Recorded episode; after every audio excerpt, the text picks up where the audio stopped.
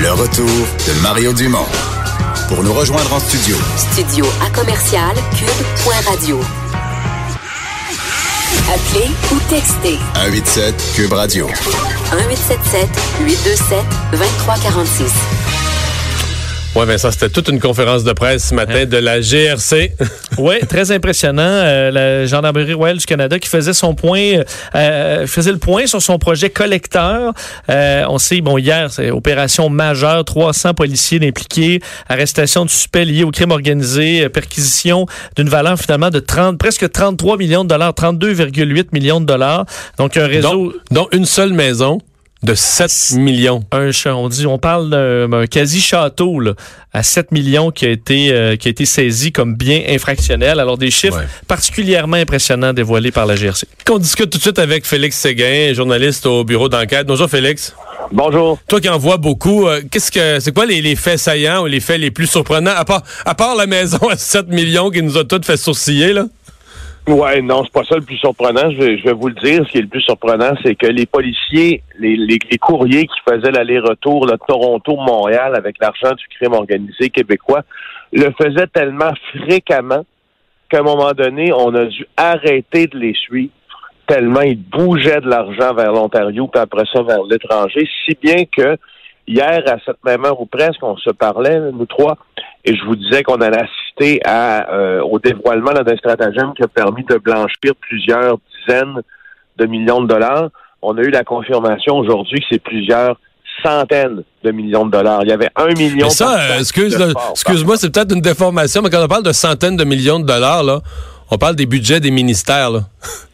Pas, OK, ah, ben, pas, la, pas la santé et l'éducation, on est en milliards, là, mais pour les autres, tu sais, des centaines de millions, c'est le budget des ministères, c'est comme inimaginable en termes de quantité d'argent à transporter en cash dans des autos. C'est ben, c'est sûr, c'est sûr.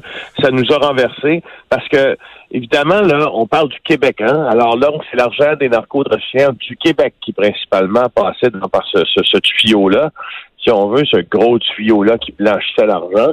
Alors, deux choses. Euh, ça, nous dit qu'il y en a beaucoup, mais de deux, ce que ça nous dit, dans le fond, c'est que avec l'importance de ce réseau de blanchisseurs-là, euh, et avec le nombre de billets qui ont circulé par là, ce que ça nous dit, c'est que c'était probablement un des réseaux les plus importants au pays. Et ça, ça vient de faire mal au crime organisé et pas mal. Alors, donc, ça, ça nous a surpris beaucoup d'une part. Ce qui nous a surpris également, c'est de voir la complexité du système. Euh, je me rappelle là pendant le point de presse, euh, je ne sais pas si tu étais en nombre pendant ce point de presse là ce matin, Mario. Euh, au, début, mais maintenant on n'a pas pu tout couvrir. Il y avait tellement de choses qui se passaient à Québec, à Ottawa. Tu vois, à un moment donné, là, les journalistes, on s'est regardé, on s'est dit, on regardait un peu parce qu'ils donnent souvent un peu de, documents didactiques, si tu veux, pour suivre un peu ce qui va se passer. Puis on regardait ce qu'on avait reçu, puis on s'est dit, mais comment il va faire pour expliquer ça? L'argent qui part de Montréal, qui s'en va à Toronto, qui s'en va à Dubaï, euh, ce qu'il appelait des cash pools, donc des, des, des, des poules d'argent, si tu veux, qui existent à plusieurs endroits sur la planète pour, pour à destination aller payer des fournisseurs de drogue ou des dettes ou aller. Écoute, c'était vraiment, vraiment euh, une enquête extrêmement complexe. Euh, et euh, dans cette enquête-là, ce qui, ce qui a le, seul le seul bémol ou le, le seul aspect de cette enquête-là qui a peut-être un peu attristé les enquêteurs, c'est qu'ils n'ont pas pu ouvrir un deuxième front d'enquête sur. C'est sûr qu'ils ont ils ont arrêté les blanchisseurs. C'est sûr qu'ils viennent de dévoiler un gros stratagème.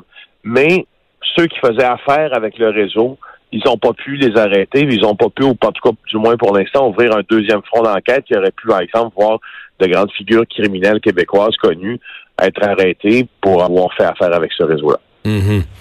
Euh, mettons, euh, on fera pas le tour de tout le stratagème, mais le type, là, euh, il s'est vendu de la drogue, euh, ils ont ramassé, bon, ça, ça se paye content, il n'y a pas beaucoup qui payent par carte ou par chèque, là.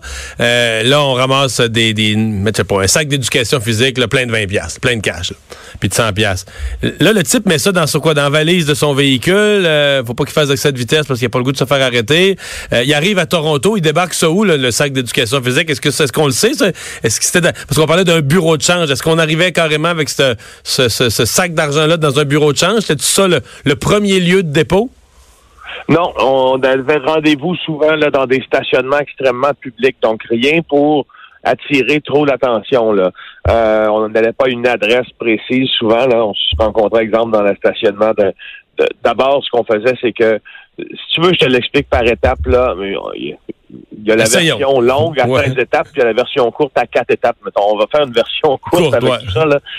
Euh, t'es un trafiquant, t'es un narcotrafiquant montréalais. T'as un million de dollars euh, en dette à euh, un autre trafiquant en Colombie qui, lui, est le pays source qui t'a exporté ici une cargaison de cocaïne que tu dois payer. Alors, on va aller jusqu'au bout dans ça. Étape 1, tu vas donner ton million de dollars comptant ici à un courrier québécois. Ce courrier-là, il va faire la route, comme tu viens de mentionner, Montréal-Toronto. À Toronto, il va donner l'argent à un complice ce complice-là va garder ton 1 million de dollars comptant. Il le garde ici au Canada. Il ne traversera aucune frontière physique, si tu veux, du pays il va être blanchi. Donc, ton, ton contact à Toronto, ce qu'il va faire, c'est qu'il va appeler un de ses contacts à Dubaï. Il va dire, ah, assure-toi d'avoir un million de dollars comptant, OK? Et le contact de Dubaï, lui, va recevoir des instructions de payer le contact en Colombie de ton 1 million de dollars de coke. Il va faire la même chose. Il va appeler un de ses contacts en Colombie. Il va dire assure-toi d'avoir un million de dollars comptant parce qu'il va falloir que tu aies payé tel fournisseur de drogue. Alors, vous me suivez, là? C'est, pour ça qu'ils s'appellent ça des poules d'argent, des poules cash. On doit, ce réseau-là se devait d'avoir dans plusieurs parties du monde des poules cash. Donc, de l'argent à la disposition d'agents, si tu veux, ou de complices qui étaient dans ces pays-là, qui pouvaient procéder à un paiement à quelqu'un. Mais c'est comme de l'argent, c'est comme de l'argent virtuel qui serait sur Internet, sauf pas de traces, pas de site. Il marche juste par la confiance, puis. C'est ça, c'est le fameux système Hawala qu'on que l'on expliquait hier, euh, qui, euh, qui, qui, qui, est ancestral, mais qui, qui euh, ma foi, peut être aussi assez complexe à expliquer. Mais, euh, mais, mais c'est sur la base de ce système-là que se faisaient les transactions. Ouais. Le, rôle des bureaux de change dont, dont on parlait hier là-dedans, est-ce qu'il y en a un vraiment ou est-ce que c'est... Mais ça semble être plutôt des façades parce que euh, il semble que le bureau de change avait plus, plus d'utilité lorsque l'on voulait vraiment lessiver une partie du profit du crime qui allait revenir dans nos poches sous forme légale. Euh, parce qu'il y avait deux options pour le on reprend toujours notre trafiquant qui a un million de dollars là. Il y a deux options pour ce ce, ce, ce, ce million de dollars là, soit qu'il va payer une dette, donc de l'argent qu'il doit à un pays exportateur de cocaïne euh, ou de n'importe quel autre type de drogue, soit qu'il va réinvestir dans l'achat d'une seconde cargaison euh, pour amener à Montréal, ou trois, soit qu'il va faire blanchir cet argent-là pour qu'il lui revienne dans des comptes lessivés, après pas mal de commissions payées, pour qu'il puisse en jouir de manière tout à fait légale. Mm-hmm. Ouais. Euh, hier, ce que j'ai compris durant la conférence de presse, qu'ils ont dit que dans la, ils ont arrêté 17 personnes hier, là, puis ils sont à la recherche de quatre autres. Dans l'arrestation des 17 personnes et les perquisitions qu'ils ont faites dans des résidences, ils ont ramassé 7 millions en cash. C'est bien ça? 7 millions d'argent comptant. Oui, en argent comptant. Qui traînait, là, que les gens avaient chez eux ou dans des sacs, peu importe. Ouais. C'est beaucoup, c'est pas mal d'argent, Félix. Ben écoute, oui, c'est pas mal d'argent. Puis ils ont aussi, euh, juste en bien, euh, juste en ordonnance de blocage, là, on, on apprend aujourd'hui, hier on parlait de 15 millions. Rapidement, là, on est rendu à 22 millions. Euh, moi, le fameux domaine là, ou la fameuse maison qui a été bloquée. Là, ça, c'est à, Toronto ou à Montréal, cette maison-là? C'est à Vaughan, près de Toronto. À Vaughan, ouais, banlieue un peu cossu de Toronto, c'est ça? C'est ça, c'est ça. C'est un véritable manoir. Grosse maison. Euh, ça, c'est quoi? C'était la maison d'un des deux, une des deux têtes dirigeantes? Oui, de Germiane Nick, là, l'un des têtes euh, dirigeantes, la tête dirigeante torontoise. Euh, c'est une valeur, une, même pas une valeur marchande de 7 millions. Ça, c'est à l'évaluation municipale, 7 millions. Euh, alors, écoute, là, on a, on a, on a vraiment affaire à des gens qui se sont payés beaucoup de luxe aussi avec leur stratagème. Ouais, ouais. Parce que s'il y a une maison de 7 millions, on peut imaginer qu'il faisait une belle vie, lui, là. Ben, puis en même temps, on nous expliquait, l'Agence du revenu du Canada nous expliquait que quelque chose qu'on trouvait intéressant. Moi, je suis moins, euh, je suis moins familier euh, avec euh, les processus de, de, de, fraude fiscale que certains de mes collègues au bureau d'enquête. Mais on nous expliquait, sous le couvert d'anonymat un peu, parce qu'il y a une loi qui t'interdit de donner à un journaliste le nominatif du rapport d'impôt de quelqu'un, combien à combien il a cotisé. Mais on peut penser là que la, la personne qui avait résidence à 7 millions qui a été payée cash. Qui ne déclarait pas des revenus qui permettaient de payer même les taxes. C'est ça que tu vas me dire, C'est ça que c'est exactement ce que je Il ne déclarait pas des revenus qui lui permettaient même pas de se payer l'auto qu'il avait. Fait que euh, c'est assez intéressant de voir à quel point ils ont été. C'est sûr que c'est un revenu des criminels-là. un revenu déclaré de 33 000 puis t'habites un manoir de même. Le gars du revenu, il se pose, il se pose des petites questions.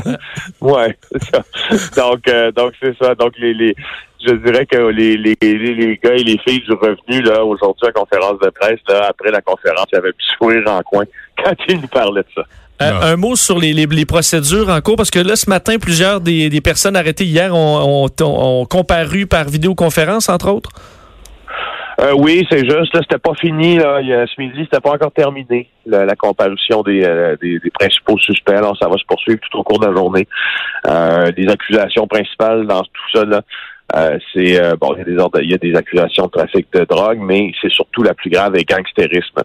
Euh, et c'est une des plus dures à prouver. Souvent, c'est l'une des une des plus graves déposées, puis une, une de celles qui tombe le plus rapidement quand les procureurs des, de la couronne et puis les avocats des défendeurs se parlent. Là, mais pour l'instant, on a, on a plein de gens accusés de gangstérisme dans ça. Mais il n'y a, personne qui est relâché sous condition. Ils sont tous en dedans, là. Non, pour l'instant, je crois que personne n'a été remis en liberté. Merci, Félix. Avec plaisir. Au revoir. On va s'arrêter au retour, le boss de Vincent.